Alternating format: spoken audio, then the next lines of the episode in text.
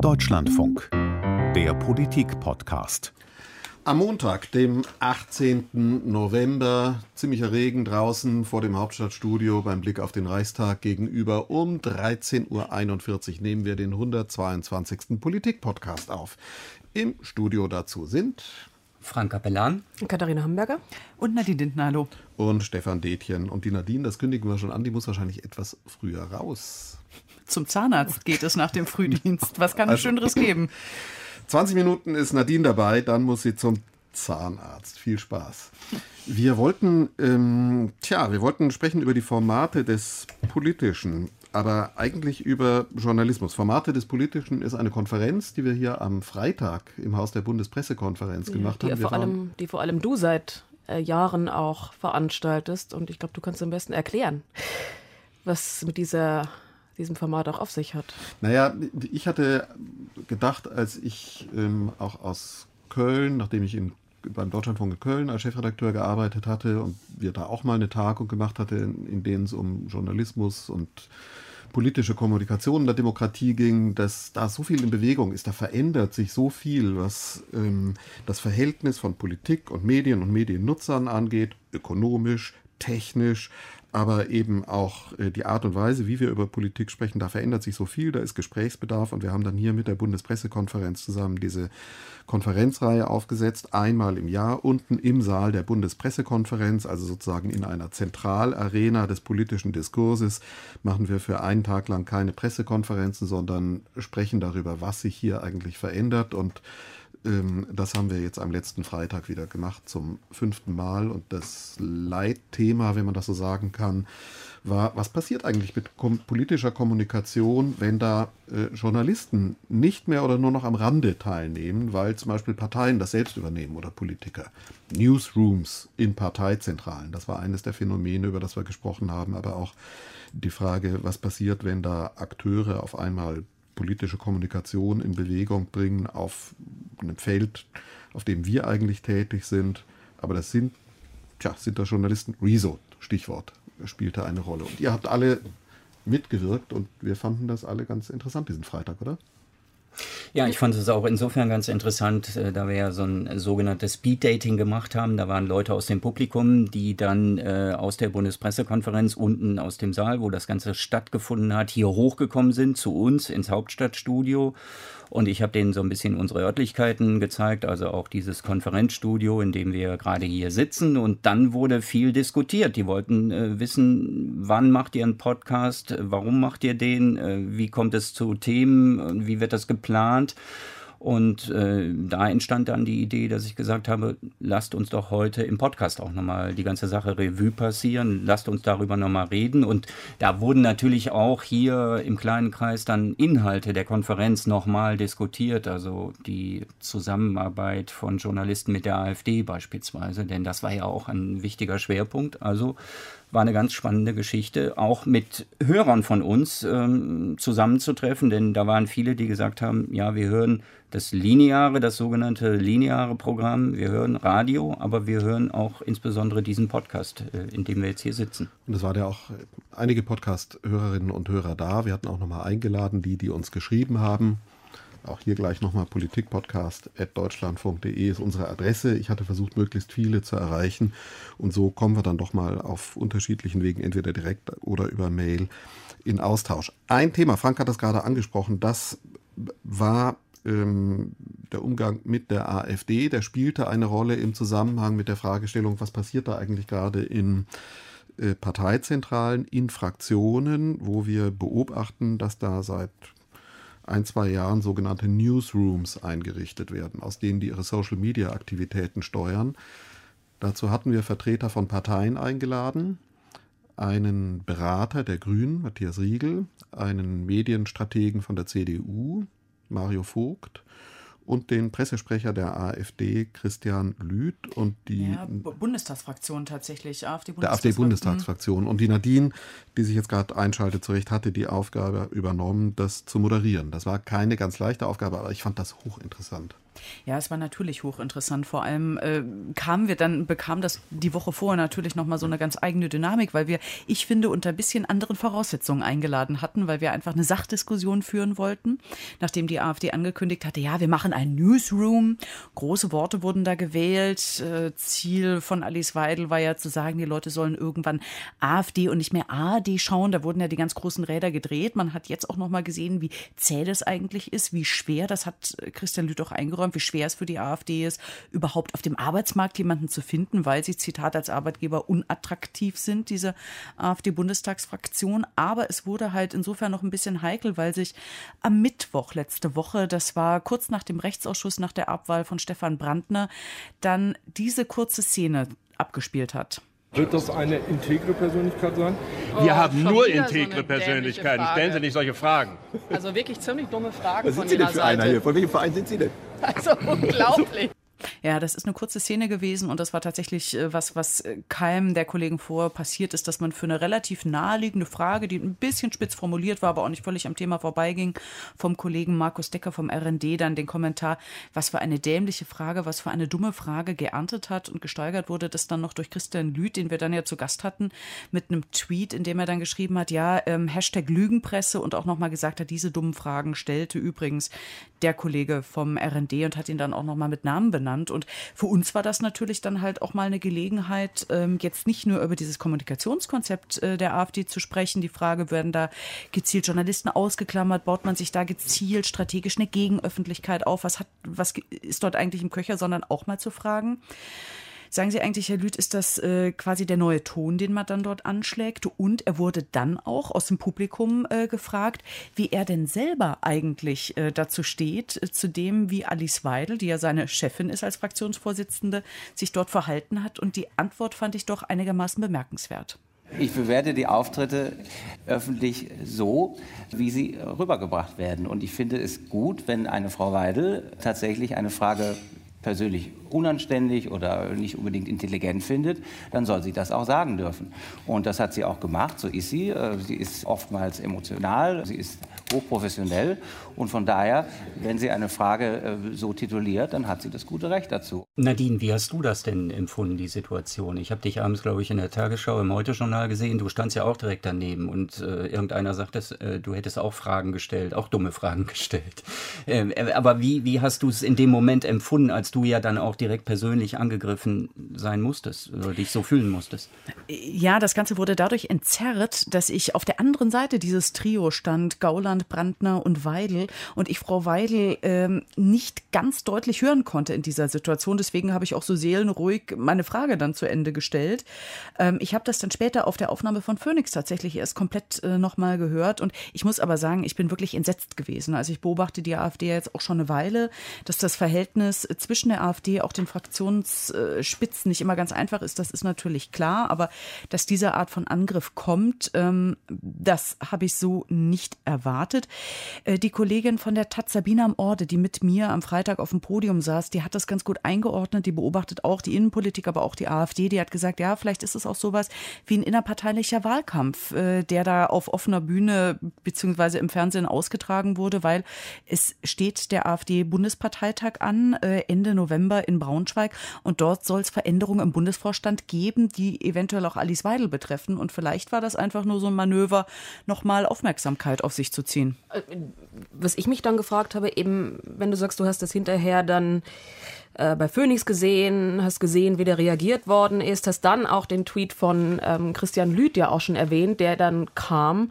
Und du warst ja dann bei Twitter selbst ähm, relativ deutlich in Richtung AfD. Wie bist du denn dann auf dieses Podium gegangen mit, mit Christian Löth? Also mit welchem, welchem Gefühl oder wie hast du dich vorbereitet? Also ich habe mich natürlich sehr, ich bereite mich auf sowas immer sehr akribisch vor, weil man auch auf nicht nur auf die Sachfragen äh, sich vorbereiten muss, sondern halt natürlich auch auf die Frage, man weiß ja auch, dass äh, Vertreter der AfD durchaus zu einer gewissen Eskalation fähig sind, äh, dafür auch teilweise die große Bühne suchen.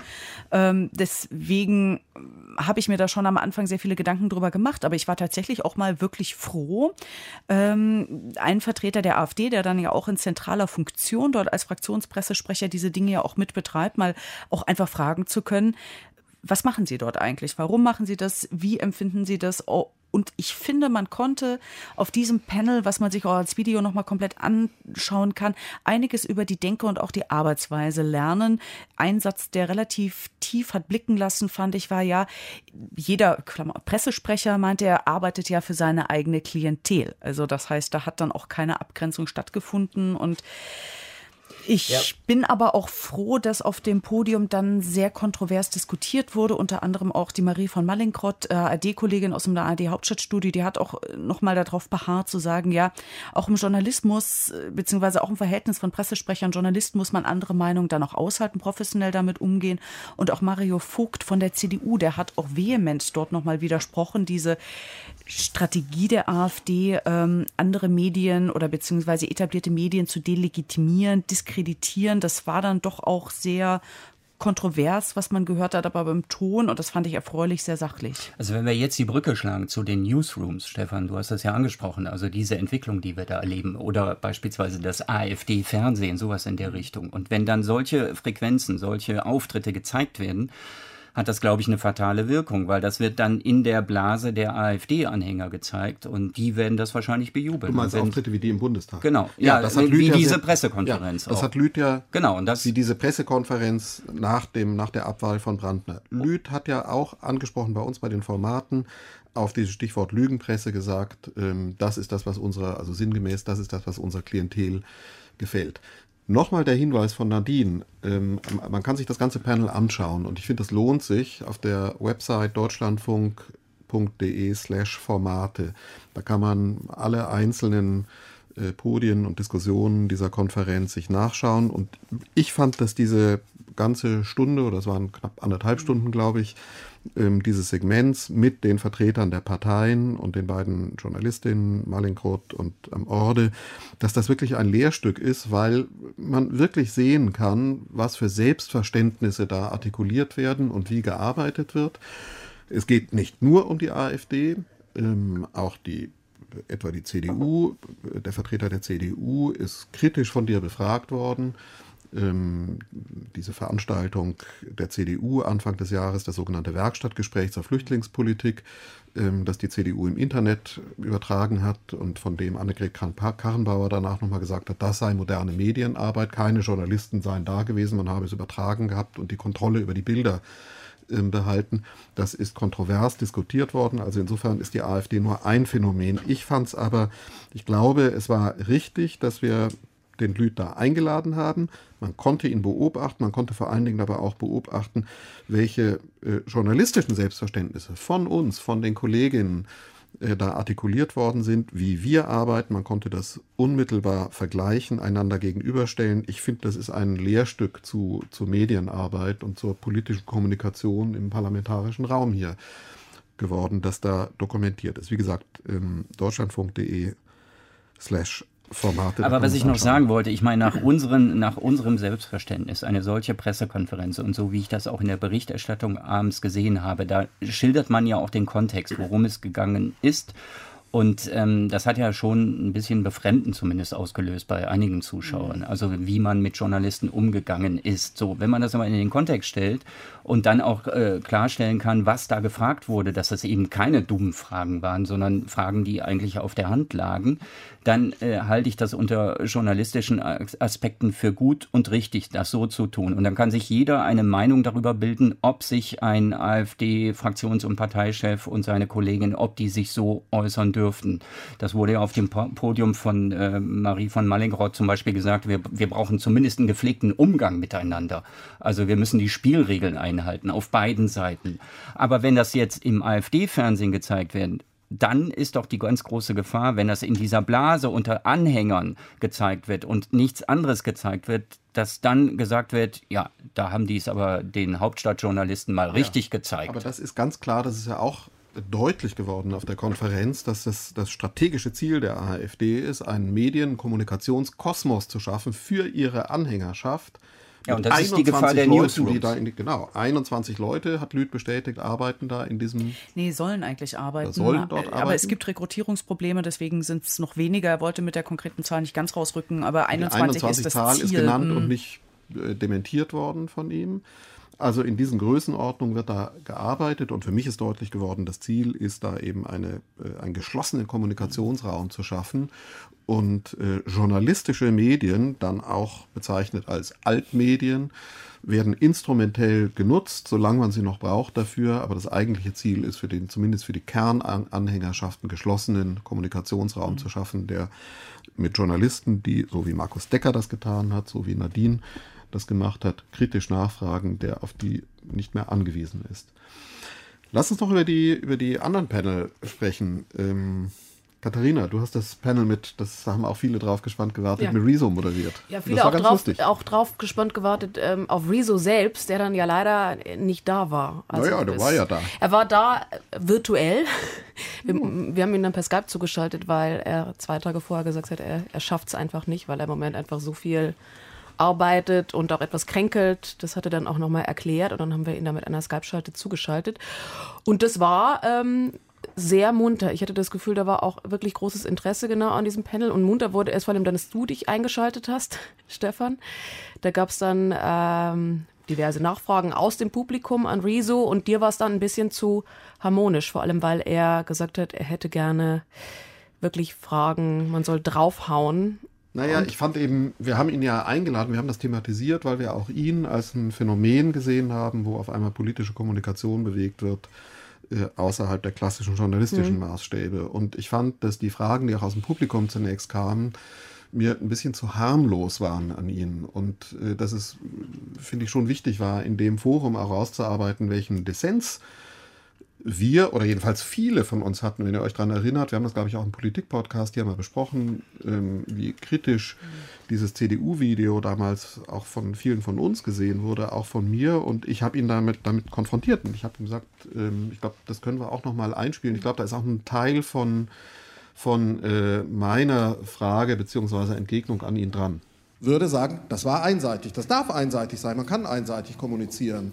Aber wir würden das nicht machen. Wir machen Kommentare, die sind scharf, aber wir machen nicht eine Stunde einseitige, harte und ich würde sagen polemische Rede. Es war einseitig, nach unseren Standards jedenfalls. Ja, das kann ich total verstehen.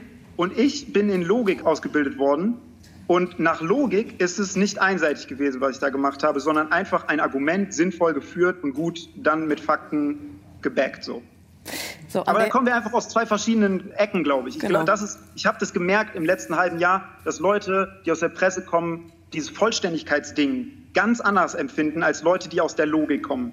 Vollständigkeitsding, ja. da, da, hat er ja dann auch noch ausgeführt, ich muss nicht ein Argument aus dem Jahr 1910 noch bringen, sondern äh, es reicht ein Argument, ein Gegenargument zu haben. So habe ich ihn jedenfalls verstanden und damit mache ich meine Argumentationskette schlüssig und ich muss nicht äh, alles äh, auf den Punkt bringen und alles einführen. Das war so seine Argumentation. Ich würde mich hier gerne ganz kurz einklinken, bevor ich mich dann tatsächlich auf den Zahnarztstuhl ja, verabschiede. Aber ein Punkt ist mir tatsächlich noch wichtig, und zwar aus den Rückmeldungen, die wir unter anderem über Twitter ähm, auf die Formate, auch auf dieses Panel mit Rezo bekommen haben. Ist ein Punkt dabei, der mich wirklich auch bewegt, ähm, der dann auch später in diesem Panel mit ähm, äh, Christina Dunz nochmal diskutiert wurde. Dieses Ansprachenproblem. Also, äh, dass zum Beispiel gesagt wurde, ja, über den Klimawandel wurde auch vor Rezo schon total intensiv berichtet, aber es ist halt nicht wahrgenommen worden und es ist halt auch von jüngeren Kunden, jüngeren Leuten einfach nicht so wahrgenommen worden, weil man offenbar die richtige Ansprache nicht findet. Ja. Und, und ein kritischer Kommentar, es gab noch zwei Punkte, äh, da Stefan Schulz dann noch gesagt hat, mhm. die Formatstarre bei den öffentlich-rechtlichen ist fast beängstigend für die Demokratie, also dass die öffentlich-rechtlichen es nicht hinkriegen, in einer tauglichen Sprache, vielleicht es nicht schlecht kopieren, aber gut selber machen, in bestimmten Netzwerken eine Rolle spielen und dass man dann halt auch, und es wurde dann auch noch beklagt, und ich finde, der Punkt ist nicht ganz falsch, dass man sich quasi auf so einem Panel wie meinem dann semantisch Gedanken macht, es ist okay, wenn Parteien so Worte wie Newsroom nutzen, ähm, aber man macht sich überhaupt gar keine Gedanken, mal eigene Formate zu entwickeln, mal in die Zukunft zu denken, sondern man verharrt so ein bisschen so in der Analyse, auch im Beklagen der Gegenwart.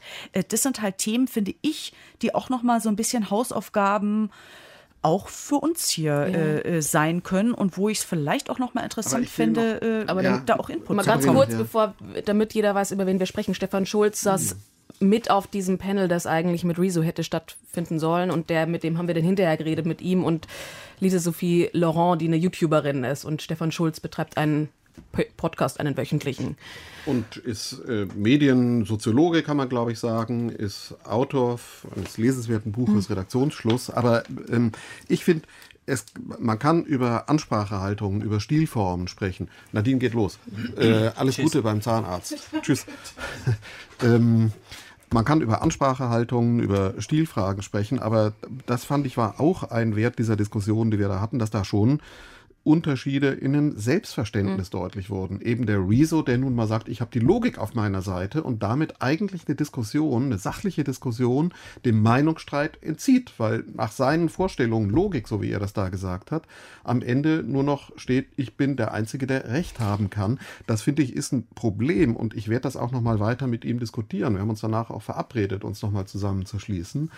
Ähm, und diese Haltung, würde ich ihm auch nochmal sagen, prägt sein Video. Ich bin der Einzige, der Recht hat und das funktioniert dann eben nicht mehr nach den Regeln eines offenen ich hätte, ich hätte ja gerne, Ich hätte ja gerne, ähm, was ja leider nicht funktioniert hat, ihn gerne gesehen mit der Lisa Sophie ähm, Laurent, die ähm, YouTube macht, seitdem sie also seitdem sie 15 ist, seit gut zehn Jahren. Und ähm, die sagte mir im Vorgespräch nämlich, dass ihr das ähnlich ging. Und die kommt ja aus derselben Blase im Endeffekt, aus dieser YouTuber-Blase, macht selber ab und an politische Themen. Und die hat mir vorher gesagt, sie fand das Video von Rezo auch schwierig. Sie hätte es so nicht gemacht und ihr war es auch zu zu einseitig in Teilen. Und das fand ich, fand ich ganz interessant. Ich hätte das gerne mal im Austausch gesehen, was dann so nicht funktioniert hat. Aber das war, fand ich eine ganz interessante Beobachtung. Es gab noch einen zweiten Punkt, der mir auffiel in der Diskussion mit dem Stefan Schulz, als er sagte, wir sind eigentlich keine Journalisten. Hm. Und dann hinzufügte, mit Blick auf seine Rolle als, äh, als Podcaster, wir sind auf der Seite des Publikums. Genau, Auch die Sequenz kann man nachhören auf den oder nachschauen auf den Videos, die wir auf unserer Konferenzpage eingestellt haben. Äh, und da musste ich auch zucken, weil ich dachte, das erinnert mich zu sehr an Politiker, die sagen, wir sind, wir repräsentieren das Volk. Wir gehören nicht zu, die sich absetzen. Wir sind nicht Politikerkaste. Wir sind eigentlich das Volk. Ihr seid das nicht. Ihr seid Journalisten. Wir sind eigentlich auf der Seite der Rezipienten. Wir sind was ganz anderes. Dabei ist das, was die tun, etwas, was in der Form und in der Funktion im politischen Diskurs äh, des, der Sphäre des Journalismus zugeordnet werden muss, aber sich nicht an die Regeln, an den Regeln orientiert, die wir haben, nämlich man hört unterschiedliche Seiten, man hält sich an bestimmte ähm, an bestimmte Formen sachlicher Recherche, aber eben vor allen Dingen an Maßstäbe von Gegenseite hören, zu Wort kommen lassen, sich mit unterschiedlichen Argumenten auseinandersetzen. Ja, ich glaube aber schon, dass er auch in seinem Video versucht hat, Gegenargumente äh, zu benennen. Aber er hat natürlich dann sofort wieder draufgeschlagen. Du hast gesagt äh, bei der Runde, das war kein Kommentar, sage ich jetzt mal, das war eine Polemik. Also weil man beim Kommentar natürlich vorher auch nochmal das Thema darstellt und auch die, die Gegenargumente aufgreift. Und äh, so wie ich dich verstanden habe, war dir das in, im Falle dieses Videos äh, viel zu wenig, sodass am Ende wirklich nur stehen bleibt, äh, ich bin der Einzige, der Recht hat.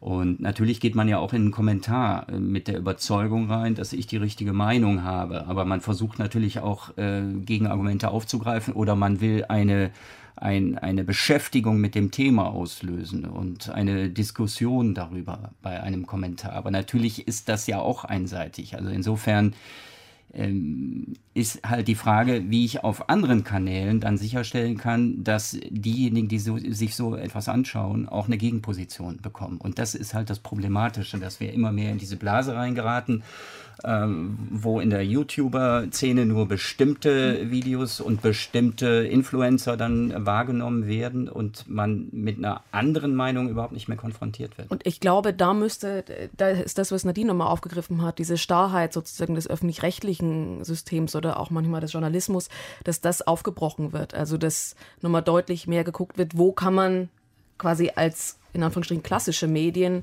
da hineingehen? Ähm, wo kann man selber Leute vielleicht aufbauen? Positivbeispiel ist die News-WG vom Bayerischen Rundfunk, die Instagram-Videos ähm, machen, die da reingehen, die politische Themen aufbereiten für junge Menschen auf diesem Kanal, wo man nur 15 Sekunden Zeit hat für ein Video und die aber genau diese journalistischen Standards anlegen. Also ähm, anders als eben vielleicht ein YouTuber, der sonst sich nicht mit solchen Themen befasst. Und das, glaube ich, ähm, da müsste man als Sender oder als eben öffentlich-rechtliches System vielleicht nochmal drüber nachdenken, auch weil man eben nicht an ähm, ja. Werbung und so gebunden ist. Natürlich ist das ein Thema, das uns total intensiv beschäftigt und auch das war für uns wieder ein Wert von dieser Tagung, dass wir das natürlich gesehen haben, wie drängend der Appell auch an uns ist, die Notwendigkeit, uns in neue Medienformen reinzubewegen. Du hast es hautnah abbekommen. Ja, ähm, genau, das wollte ich gerade auch erzählen. Also auch wenn man sich dieses Video anschaut oder auch Rezo jetzt per Skype äh, zugeschaltet sieht, dann äh, fragt man sich ja auch diese Darstellungsform, also auch wie er bei dem Video da in seinem Kämmerlein sitzt und seine Geschichte erzählt. Äh, für mich persönlich war das ja auch fremd. So, äh, die Geschichte äh, war dann die, dass wir gefragt worden sind. Ich habe es ja eingangs gesagt, es gab hier Führungen durch Studio und äh, dann sind eben Besuchergruppen hier in den sechsten Stock gekommen und dann sind wir gefragt worden, warum machen wir so etwas nicht auch? Also warum machen wir keine Videos? Warum gibt es von euch keinen Videopodcast? Und wir haben das ja auch äh, schon mal so ein bisschen probiert, wir haben es äh, diskutiert hier auch und haben uns dann entschlossen, äh, bei dem zu bleiben, was wir eigentlich können, was wir im tagtäglichen Geschäft machen, dass wir Audios machen und diesen Audio-Podcast. Und dann kam eben ein Student, der hat genau das erfragt und äh, wir haben ihm das so erklärt, dass das auch personelle, auch finanzielle Gründe hat. Ähm, ich glaube, aber das würde ich jetzt auch gerne mal zur Diskussion stellen, wer ein Interesse daran haben könnte, uns jetzt hier, jetzt sind wir noch drei im Studio, zu sehen, wie wir hier diskutieren. Und ob es da Sinn macht, einfach eine Kamera oben hinzustellen, das kostet nämlich nicht viel Geld, oder ob man da nicht eher Fernseh-like dann bewegte Bilder haben müsste, Schnittbilder und jemanden, der das kann und zusammenschneidet. Das ist ja die Frage. Und die Frage wurde dann gestellt und das würde ich kurz äh, ganz gerne gerne noch einspielen. Äh, der junge Mann ging dann runter eben ins äh, Podium, in die Diskussion und hat uns dann vorgehalten, das war nämlich ich, äh, der verteidigt hat, eben, dass wir eben nur Audiogeschichten machen und Volker Findhammer, der war dabei. Und wir haben das Ganze, weil wir das Programm auch ähm, bestücken mussten, am Fernseher hier oben verfolgt. Und auf einmal sagte Volker, er meint uns, als er nämlich Folgendes sagte. Ich musste vorhin die Erfahrung machen, dass zwei Herren, die uns hier durch ihre Räumlichkeiten geführt haben, auf meine Frage, ob es denn nicht eine Option wäre, mal über einen YouTube-Channel beispielsweise in Verbindung mit einem Podcast nachzudenken, ich die Antwort bekam, nein, das ginge nicht das zeigte für mich, die Herren schlafen immer noch nach wie vor und zwar sehr tief. Sie lehnen diese Entwicklung strikt ab. Also ich glaube, Sie sind da an zwei, ich will jetzt nicht polemisch sein, Steinzeitexemplare unserer Zunft geraten. Ja, und hier bin ich, das Steinzeitexemplar. Wobei man noch sagen muss, der Herr mit dem Schweizer Akzent, für die, die es gehört haben, das ist Erik Guyer, der Chefredakteur der Neuen Zürcher Zeitung. Und es gab dann natürlich nochmal ein Gespräch drüber. Es war kurz danach, war dann zum Abschluss der Tagung, war unser Intendant Stefan Rauer am Mikrofon, der auch nochmal erklärt hat, dass es nicht nur technische Gründe sind, die's, die uns davon abhalten, Videoproduktionen zu machen, sondern dass das auch rechtliche Gründe hat. Wir haben als Deutschlandradio, und Sie haben, glaube ich, unsere Büros besucht, müssen natürlich Prioritäten setzen. Unsere Priorität in Sachen soziale Systeme, Netzwerke geht vor allen Dingen in Audio-Plattformen wir sind kein Bewegtbildsender. YouTube ist eigentlich von der Idee her eine Bewegtbildplattform.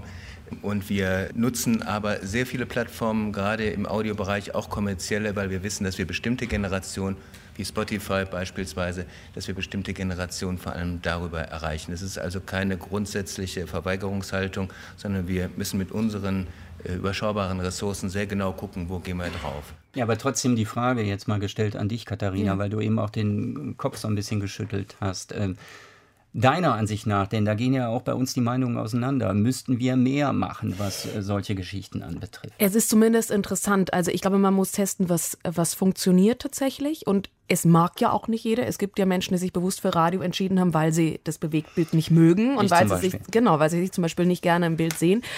Ich glaube nur, dass äh, dieser Anspruch, dass man dann äh, hier fünf Kameras drinstehen haben muss und ganz viele Schnittbilder machen muss und dann vielleicht noch ein anderes Bild, wie wir den Gang entlang schreiten oder vor einer Bücherwand sitzen oder sowas. Also so klassische Fernsehelemente, glaube ich, bräuchte man für ein ein YouTube-Video nicht und ähm, sondern das könnte, glaube ich, auch einfacher funktionieren. Ähm, ist die Frage, ob das dann tatsächlich einen Mehrwert hat. Was ich zum Beispiel immer wieder ausprobiere, sind so Instagram-Geschichten. Ich glaube, das ist interessanter, also wo man sozusagen in diesen Kurzvideos auch von Parteitagen mal erklärt, was passiert hier und dann hat man sozusagen noch Ja, aber da machst sieht, du doch den Mini-Fernsehbeitrag. Genau, da schneidest ja, aber ich schneide nicht groß. Nee, ich, ich, mache, ich mache ein Video, bei dem ich mich quasi selbst filme und dann mache ich noch einen Schwenk durch den Saal und auf diesem Video, wo, wo ich sozusagen mich selbst sehe, erkläre ich, was, was passiert gerade, erfasse ich zusammen, ordne vielleicht ein. Das, was ich im Radio auch mache. Ähm, aber halt eben nochmal für eine andere Zielgruppe. Und es ist interessant, das muss aber eben auch nicht jeder machen und nicht jeder können. Und es ist einfach auch mehr Aufwand, den man wollen. Muss. Also ich frage mich, ob wirklich alle alles machen müssen, ob wir so weit gehen. Also ich habe auch den Spiegel-Podcast jetzt mehrfach gesehen und da wird versucht, Radio zu machen. Und äh, da hatte ich persönlich den Eindruck, wir können das besser. Da wurden also, ohne den Kollegen jetzt so nahe treten zu wollen, also ihre Expertise schätzen wir ja, glaube ich, alle, aber ähm, da wurde das äh, relativ dilettantisch gemacht, wie O-Töne eingespielt wurden, was da gemacht wurde. Und äh, da habe ich gedacht, da sollte doch jeder bei dem bleiben, was er wirklich gelernt hat und kann. Also es gibt äh, eins, was natürlich die Haltung unseres Senders, wenn wir über unser Hauptstadtstudio hinausschauen, generell prägt, ist, dass wir natürlich zum einen sehen, unsere Podcasts sind erfolgreich, das ist unsere Kernkompetenz. Dann, das muss man nochmal hinzufügen, weil das in dem Ausschnitt der Replik unseres Intendanten Stefan Raue nicht so deutlich äh, zum Ausdruck kam, wie ich das in Erinnerung hatte. Wir haben auch in unserem staatsvertraglichen Auftrag Limitierungen. Wir haben den Auftrag, Radio zu machen. Das öffnet sich hin zu den digitalen Formen, aber das ist unser rechtlicher äh, Kernauftrag, der uns auch bindet und limitiert. Und trotzdem die Fragen, die äh, Frank Kapellan und Katharina Hamburger jetzt gerade aufgeworfen haben, das sind Fragen, die uns alle beschäftigen. Und vielleicht machen wir damit Schluss und mit der Bitte an unsere Hörer, gebt uns Anregungen, Rückmeldungen Frank hat gesagt, sollen wir hier eine Videokamera aufhängen? Wer will uns sehen, während wir das hier machen? Wir werden auf jeden Fall langweilig? auch mal wieder eine Gelegenheit schaffen. Das haben wir uns auch vorgenommen, wieder Hörerinnen und Hörer des Politikpodcasts hierher einzuladen. Wie gesagt, Anregungen gerne an politikpodcast.deutschlandfunk.de und die Mitschnitte, Videomitschnitte übrigens der Konferenzformate des Politischen kann man auf der erwähnten Homepage deutschlandfunk.de slash Formate anschauen. Das war's für heute vom Politikpodcast. Tschüss. Bis dann. Tschüss.